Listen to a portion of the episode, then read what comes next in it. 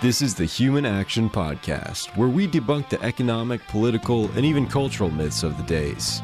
Here's your host, Doctor Bob Murphy. Well, Paul, welcome to the Human Action Podcast. Well, Bob, it's great to see you. It's been quite a while since two Hillsdale grads sat down and chatted with one another. Yes, you're right. I forgot about that bit of trivia. Mm-hmm. the it's, it's the few a, and the proud. That's yeah. right. It's been a...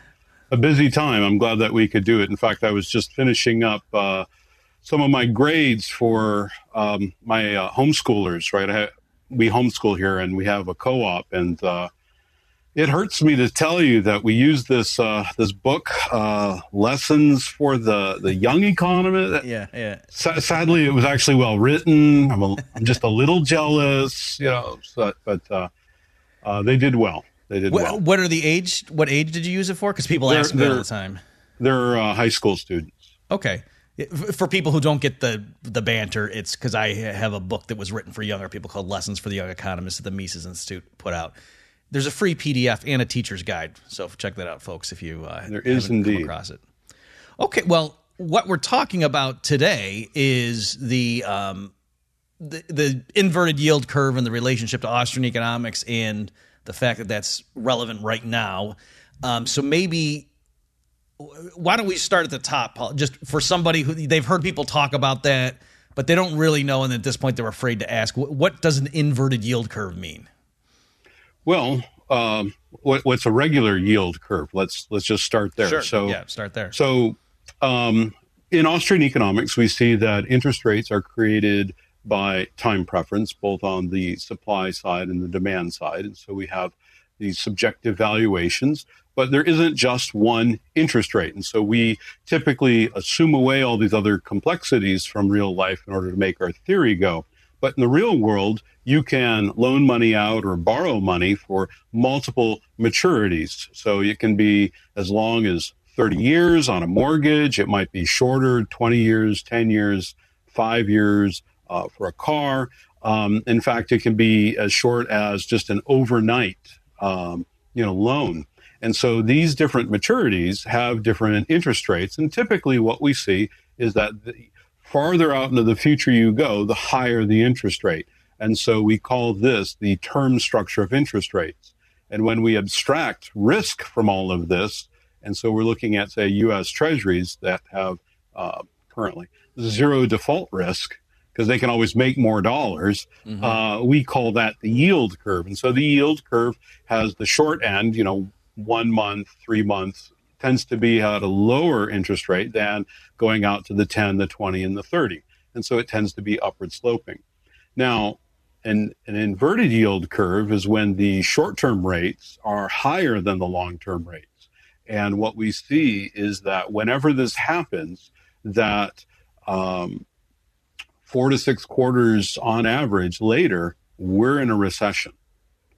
And so so that's the the, the bell that's been ringing for quite some time in order to, um, um, you know, signal what's approaching.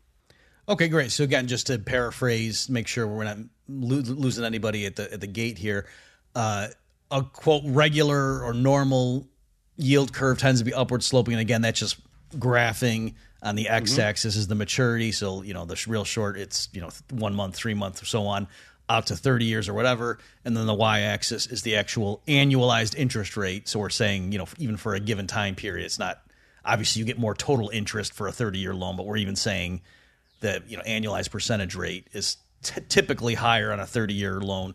So intuitively, like if you're going to lend money to the government and they don't have to pay back for thirty years, you're going to want a higher interest rate, other things equal, than if you're just lending it to them for a month. All right. So that's the intuition. But absolutely, as you're saying, yeah, so that's what people mean by like a quote normally. And that at least since World War Two, even earlier, normally like during a regular business expansion period in the economy, yield curves are upward sloping.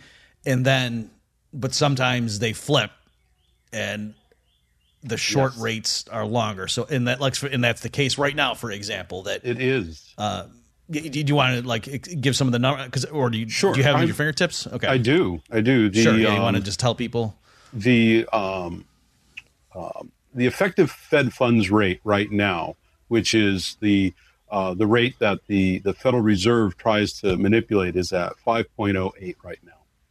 Uh, the three-month is at five point three. The five-year is at three point four nine. The ten is at three point five. The twenty is three point nine. And then the thirty is down to three point eight. So on the short end, we've got fives. And at the long end, we've got threes. So that's quite a disparity. And right. It hasn't been this inverted since the summer of nineteen eighty-one. And that's right at the beginning of that double dip recession in the uh, beginning of the Reagan administration that we uh, enjoyed so okay, much. So- Before we yeah, before we get into like the severity of this particular episode, again, just the big picture is the reason people care about this so much. And by the way, and this isn't an Austrian thing. This is like people in mainstream finance know this. People on C N B C, where you know people talk about it. And so the pattern is, if is so long as you define it in the appropriate way, like it, it can't just be like a the thing inverted for you know twelve minutes or something, like for sufficiently long. And when you define what do you mean by the spread. So a typical measure is like if you take the thirty-year yield minus the three-month yield on U S Treasuries, and it's of sufficient duration, like like the monthly data, let's say, um, and if it inverts for more than a certain period, then not too long, but you know enough, so it's not just a fleeting thing, then I think it's true to say since World War Two, any time that has inverted the way I just defined, what do I mean by saying it inverted, that has always been followed within twelve to eighteen months by a recession, and every recession was preceded within twelve to eighteen months by such an inversion, so that it there's no false positives, no false negatives. Is that well, you okay with that? well, well, um, I do use the um, the monthly data because that kind of okay. filters out the noise, right? This daily thing and, and like the twelve minute thing you just mentioned. So, so looking at monthly data, we we can get around that. Um, so once it kind of inverts, um, it's pretty much the sign. Now, there was one false positive in nineteen sixty-seven, um, but we had one quarter of negative growth in that period. And so you kind of need two quarters of negative growth to have an official recession. So the relationship holds, even though there's one false positive, but there hasn't been okay. a recession without an inversion. Okay, yeah, R- right. So even there, the exception that kind of sort of proves the rule that we had a half a recession, if that's the way you want to t- talk about it, you know, it's kind of, it, but, but yeah. So and in, in terms of macro relationships, like this is, I don't know of a better indicator than this sort of thing where it's got that kind of a track record. Absolutely. Okay. And, and again, this is like, was it Campbell Harvey was the one, or yes. was it Harvey Campbell? I forget, I forget which, which name is first. It's, it's, yeah. He's, he's over at Duke University and he still teaches there. Um, and I think his okay. dissertation was in something like nineteen eighty-six or okay, yeah. So I knew it was in the mid eighties. I wasn't mm-hmm. sure. Yeah. So he was the one that like really quantitatively put this on them. I don't know. Do you know, Paul, was this like a thing that traders in the pits knew about before he did it, or was this like his discovery? You know, it's it's a little bit of of mythology at this point, but I kind of think he there there might have been some intuition, but he's the one that put it on the map. And as okay, soon as he okay. did that. Uh, the Federal Reserve, under a couple of guys there, really started digging into it in the, the nineties, um, and and that's kind of, but it, it's exploded since then, right? So everyone just kind of knows it at this point. Yeah, right, right. Like when I came of age in terms of financial markets and stuff, it was just common now. Oh yeah, inverted yield curve. But when I went back and looked, and yeah, so I knew he was in the mid eighties that did like a formal mm-hmm. doctoral dissertation on it. Yep. But again, I wasn't sure. You know, did he discover this pattern, or was his task to give a theoretical underpinning and some rigor to this kind of rule of thumb that everybody in the real world knew about? Yeah, I I, um, I don't remember the the exact timing. Okay, you know, it's, and it's been a while. And so now, can you ex- right? Can you explain, Paul? Why do I have you on to talk about this topic? Um, is it the hair? No. Well, besides yeah, besides obviously that you're photogenic, right? Uh, Well, it's it's because uh, as as we were going to grad school at roughly the same time, my topic was on the inverted yield curve and economic recessions. So the question I was asking is it is why does an inverted yield curve precede uh, an economic recession? And and so you know if if ever you are you know got a case of insomnia, you know you can go to Mises dot org, you can pull it up. Uh, it's it's posted there, and two hundred and some pages later, put you right to sleep. So but it's there for yeah. you to take a look at. Right. So, yeah. So notwithstanding the self-deprecation, um, what the situation is, so that, again, folks, so the mainstream people knew about this relationship. And so I think I independently got interested in this. And then I realized that, you know, you did your whole uh, thesis on it. And so the so since we're coming obviously from the Austrian tradition, it was an interesting mm-hmm. question of, of is why? there, you know, does this make sense from Austrian theory, or is this some spurious, you know, kind of like, oh, well, government deficits cause G D P to grow up. Look at World War Two. So right, yay, Keynes and his, and his Austrians, we have problems with that very much. Yeah. Where, you know, so here I was wondering too, like, are we and and so I think we both independently realized that yes, the um, this does make sense with Austrian theory. So do you want to talk a little bit about? Oh, absolutely. That? Yeah, so so to put this in context, right, we have to uh, think about Austrian business cycle theory, which begins with artificial credit expansion. And this artificial credit expansion lowers interest rates, and it creates a need or a desire for those to invest. And so they not just overinvest, but they also malinvest. And that's the key, is that they're, they're moving resources into the wrong areas of the economy. And when they do this, it puts us in an artificial boom. And so during this artificial boom, you'll have people that say, I can start uh, housing, right? I can build houses. And I think Mises gives uh, an example of a guy with uh, bricks. And so let's suppose there's enough bricks to build four houses. Well, can I start six foundations? I can start six, but do I have enough bricks to complete them? I don't. I only have enough for four. So as time goes on, I've borrowed the money, I'm getting closer to, you know, built, finishing building these houses. I run, I'm, I'm running out of bricks. So I need to get more money to get more bricks. And so as I go to borrow more money, others are also doing the same thing. We're all scrambling for resources. And so this puts pressure on, on interest rates, because if I don't finish a house, I can't sell anything. If I can't sell anything, my entire endeavor is worth nothing, right? It was all for nothing. So there's a big mad scramble um, to to get these real resources.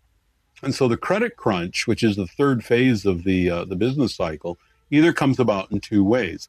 Either the Fed sees that prices are spiking because I need bricks, you need bricks, and we're all bidding up the price of bricks. And so they slam on the monetary brake in order to uh, decrease the amount of inflation, or we simply run out of bricks and we have a real resource crunch.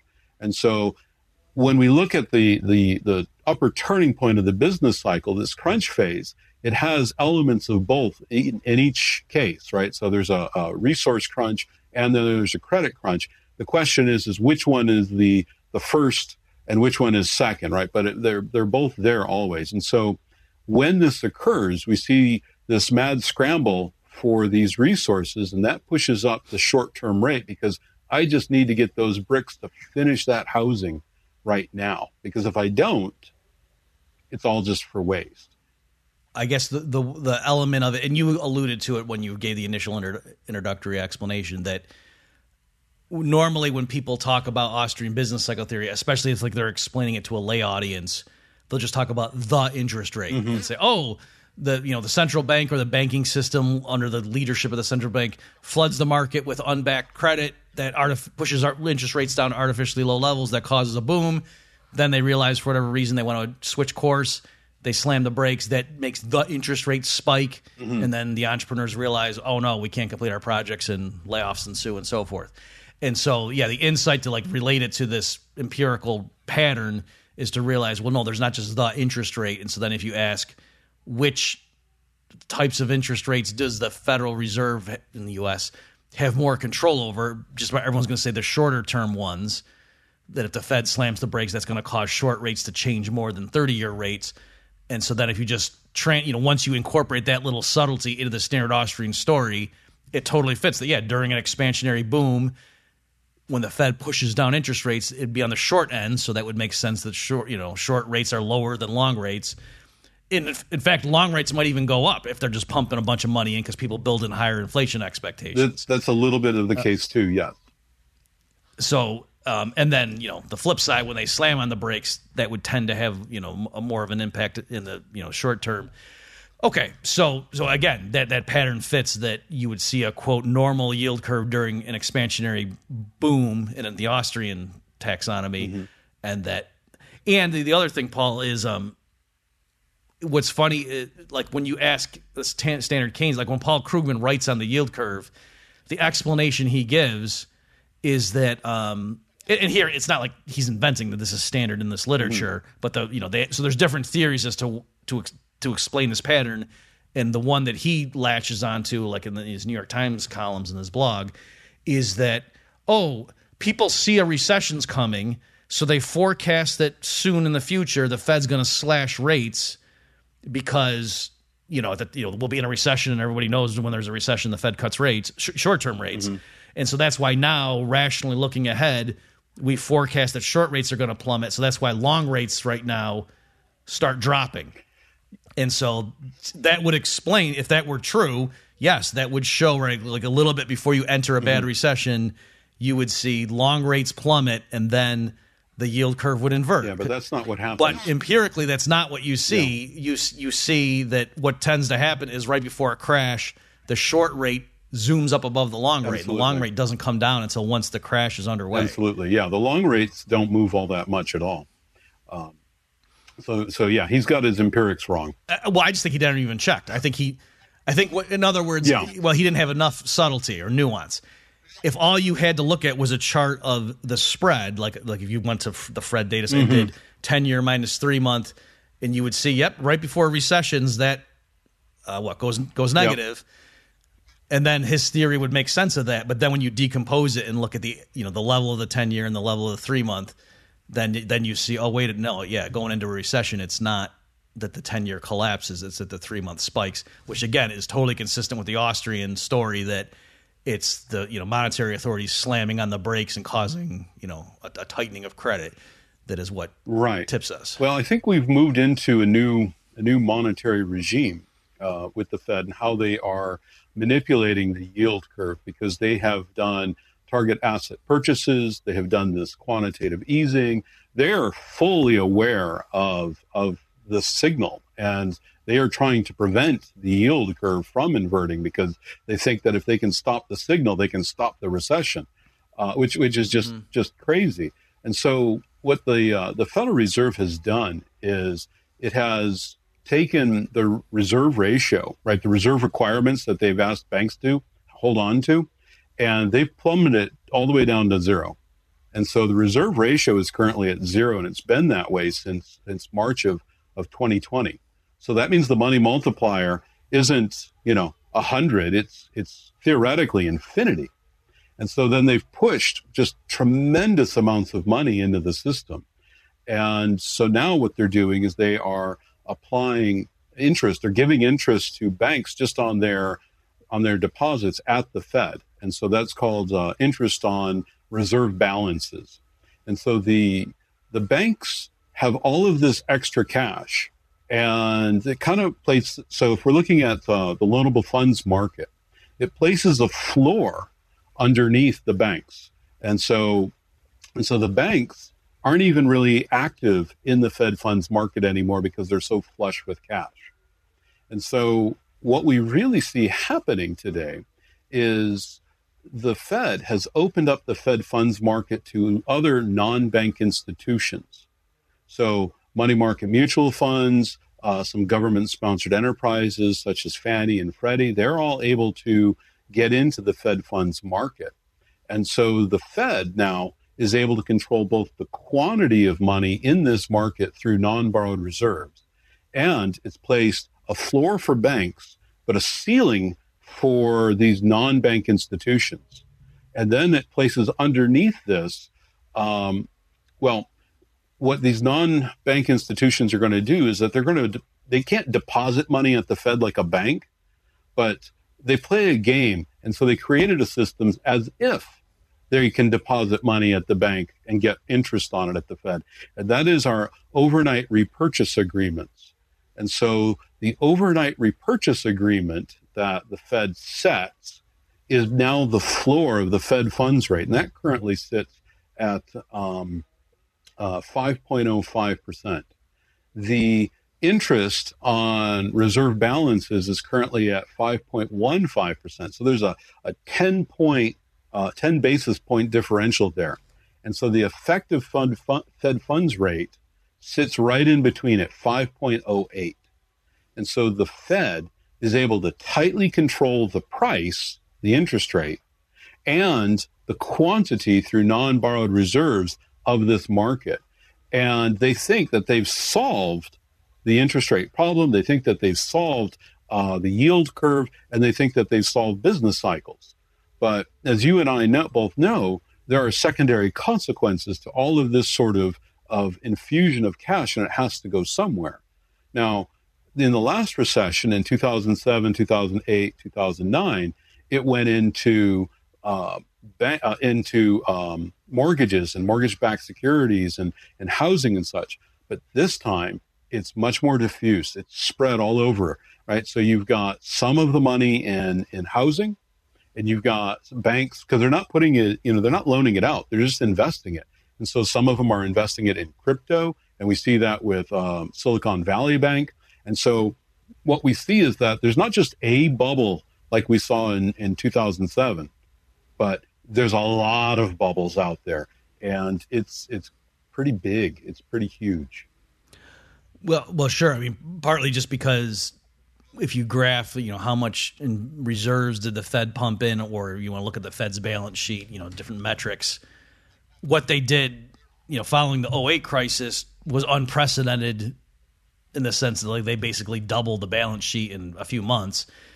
But then now what they did, you know, back in twenty twenty and following is even dwarfed what they did back in two thousand eight. So um, certainly, can you, you alluded to this early on, but now that we've given more the, the basics for people, so can you just, again, why are we talking about this right now that currently, so the, the yield curve is currently inverted, and it's not just that, oh, it happens to be inverted, but the severity of it, or the magnitude, the degree to which the short end yield is higher than the, the long end. Can you just uh, speak again to that now that people have a better sure. framework to understand the significance? Sure. So so the the short end, as we know, was basically zero for an extended period of time. And they've just been pumping money, pumping money, pumping money. And now the uh, the Fed has slammed on the monetary brake, or is trying to. This, but it's very, very difficult because you have a Congress that is absolutely out of control with their fiscal policy. They're just spending, spending, spending, and they don't have the money to cover it. And so you have bonds that they're issuing in order to make that that covered. But no one's buying our bonds. The Chinese aren't buying our bonds. Russia's not buying our bonds. No one's buying our bonds. So who's buying it? It's the Fed. So the Fed, on one hand, is increasing the money supply through monetizing the debt, and at the same time trying to bring in, um, you know, inflation through raising interest rates. And so um, it's raised these interest rates up over five percent right now. And as a result, we see an inverted yield curve that hasn't, we haven't seen anything like this since uh, the summer of nineteen eighty-one. Um, so it's it's been a very, very long time. So it's, what, over forty years since we've seen it this out of whack. Yeah, so I'm curious your thoughts about. So I've had some correspondents contact me, you know, knowing that I've done work. By the way, folks, for listening to this podcast, so we'll put a link. Is there a link to your dissertation somewhere? There Paul? Is, absolutely. It's at Mises dot org, okay. And they can just type in my name, and it will okay. come up, and there's a link to it and all of that. Okay. Also on this, the show notes for this episode of the Human Action Podcast, we'll, I'll give a specific link, folks, to, to make sure you can find it. But in addition, I'll put um, my Understanding Money Mechanics book for the Institute. There's a chapter on this stuff. And so be, be so since some people knew that I was, you know, into this topic, they've been contacting me and saying, Bob, I don't know if you've been paying attention, but the yield curve now, you know, is this was like a couple months, is more inverted than some of them were saying in history. And then, you know, Paul and I offline recorded it, probably go, you know, at least to the early eighties. And so they were wondering, like, is it just a matter of yes, no, inverted or not, or the severity or the depth of the inversion? Does that matter? So my, I said, hey, that's a good question. I never thought about it until you just asked me, but my guess would be because I'm lining it up qualitatively with the degree of intervention from the central bank that I would think, yeah, other things equal, the more inverted in a sense that would kind of show the the bigger the preceding credit boom was, and then, you know, to switch over and slam the brakes, that that mismatch was bigger, that would cause the, you know, the te- the temporary inversion to, to go the most. How do you feel about that? No. No. Okay, good. Well, see, this is the, we get some yeah. clash. Good. Okay, so explain um, why. Okay, so the I don't think the size of the boom has to equal the size of the crash, or Uh, is an indication of the duration of a recession. And so if we look at the crash in nineteen twenty-nine um, under under Hoover, well, their policies, both Hoover and F D R, took a recession that was milder than the preceding one in nineteen twenty to twenty-one and turned it into the Great Depression. The crash in nineteen twenty started in January of nineteen twenty, uh, and then we were out by July of nineteen twenty-one. So what was the difference? Well, the difference was on the policy after the crash. And so the policy after the crash happened where in Hoover and F D R, there was intervention, intervention, intervention. They would not allow uh, businesses to declare bankruptcy. They would not allow the uh, misaligned capital to be sold off and then re, uh, uh, you know, reslotted into the structure of production. They, they would not allow the, the normal liquidation process to occur. In contrast to that, we see the nineteen twenty to twenty-one um, recession. And who was president in nineteen twenty? Well, that's Woodrow Wilson, right? Progressive Woodrow Wilson. You're like, wait a minute, progressive Woodrow Wilson? Yeah. So what's the story here? Well, in nineteen eighteen, the Republicans took control of the Congress. And they said our spending, and you can look up these numbers, but it's roughly, they, they were spending something like eighteen million dollars, and they had revenues of just under six million dollars. And so then when the recession hit, they balanced the budget. And so they did that by cutting spending to under six million dollars, and they had revenue of just over six million dollars. And through, and you're like, what, how would Woodrow Wilson do that? Well, Woodrow Wilson suffered a stroke. And so he was completely, you know, just drooling into his pillow uh, and wasn't on, you know, protesting this. And so by by getting government out of the way, by scaling down the size and scope of government intervention, by scaling back the spending, by pulling them out of uh, out of the economy, they allowed the liquidation process to occur. And then you see that that the recovery, we were out of it in eighteen months. So when Warren Harding was sworn in as president uh, in March of, of twenty-one, right? It was just March until July, right? So he really didn't have much, although he claims all the credit.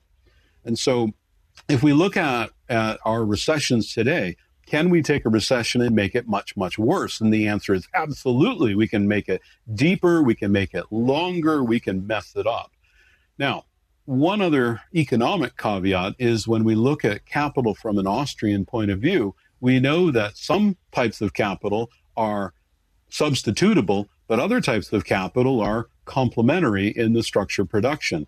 So I could be building tables, and so I can be uh, knocking down trees and lumberjacks or taking them to the sawmill. I can have a lot of demand for tables in the consumer market, but if I only have one sawmill, you see there's a bottleneck in that supply chain. And so the problem is, is that there's there's capital specificity that we need in order to convert the lumber into the tables that people want. And so it's not just what type of capital, or I mean, how much capital, it's what type of capital we have. Now, some types of capital are kind of easy to rearrange. And so if we look at the dot-com bubble in um, in two thousand, well, who got hit? Well, the dot-com bubble, you can take a, a programmer from pets dot com, and now I can move them over into some other thing like E S P N dot com. And and that delay, that that transfer of skills and, and equipment isn't too too messy. But if I'm looking at something like housing or other goods that are not substitutable, then that readjustment process might take quite a long time. So when we see that the, the auto manufacturers in two thousand eight were having problems, right?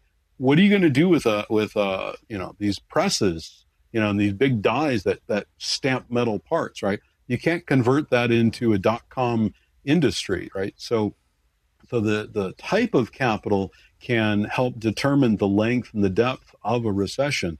Now, that being said, government can always make it worse. Okay, yeah, we're actually not in disagreement on that. I, I agree with you. Like, and I, I was, when I talk about the Great Depression, a lot of times people, you'll hear them like fans of the Austrian schools, like, oh, the, the Fed caused the Great Depression. And you're right. Like, I'll, I'll be anal and say, well, no, technically the Fed caused like the stock market crash of twenty-nine, if you want to say that. And, you know, the, the, the slump, the great contraction is, you know, how they call it in the early thirties.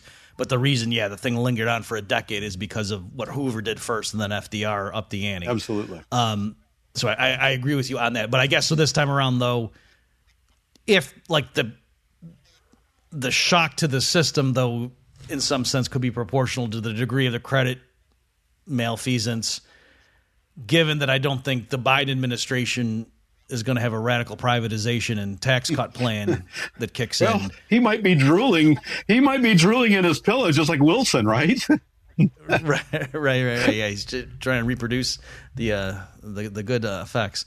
Right. So I, I'll just, you know, for, to get people new. And again, you know, you can answer this with whatever caveats you want. So I've been saying, and I'm just, just reading the, the, the, the big picture numbers that, yeah, I, and I make this qualification too. I said, I don't know that, like, if you tune into C N B C, they'll know we're in a recession by December.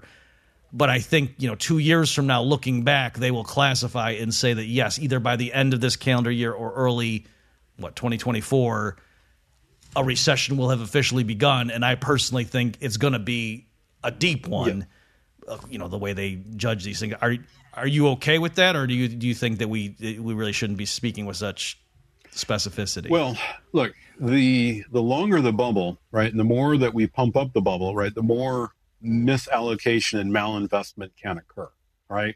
And so we know that the stuff is misaligned. We know this just by looking around us, right? You you look at the unemployment rate of, what, three point four, three point five percent, and yet you go to a restaurant and they're understaffed, right? Now, Um, you go to you go to uh, Home Depot and they're understaffed, and, and you go to go to stores and there's stuff still not on the shelves. It's like, I, I thought we were beyond all of this, and so there are these supply chain interruptions, and you and so it's not just just, it, but there's there's a misallocation, right? So in this structure production, it's it's out of whack. Now, by how much, I don't know, and where exactly, we can't know that until after the fact, because, you know, it would sort of be like like saying, oh, that's new money, right? You, you can't tell the new money from the old money, right? And in the same way, I can't say, well, that that's a pros- business prospect that only is occurring because of Fed monetary policy. Otherwise, it wouldn't have, you know, I, I can't make that sort of differentiation until after the fact. Now, once we we see this this uh, downturn occurring, that's when our, our political economy side kicks in, where it says, okay, so what what have the uh, the politicians done in the past? Well, they've engaged in strong fiscal policy. They have engaged in policies that um, prop up failing businesses and they stop liquidation. And we can then use history, such as the uh, nineteen nineties in Japan, to see how they chose the path that would not allow bailout or would not allow bankruptcies, and instead they were just continuously bailing them out. And as a result, what happened was they they created an anemic recovery. Then Obama in two thousand eight did pretty much the same path. And so when we went down, we don't just bounce back and then grow again. We stay down, and then we continue our slow anemic growth after that. And so by these policies that the politicians are doing, we can we can predict the length and duration and the severity of it, right? So if they don't allow um, bankruptcies, if they don't allow capital to be reallocated, then and, and they keep propping up failing businesses, they're just going to make a bad situation much worse. We, yeah, so uh, I'm in agreement with you on that one, and unfortunately, we may get to see a textbook demonstration of how bad monetary policy interacting with bad fiscal and regulatory policy can yield really bad outcomes. Uh, so with that uh, encouraging note, uh, Paul, thank you for being uh, a guest on the podcast. Bob, it was fantastic. I really enjoyed it. Thank you for coming, and uh, thanks everyone for tuning in, and we will see you next time. Check back next week for a new episode of the Human Action Podcast. In the meantime, you can find more content like this on Mises dot org.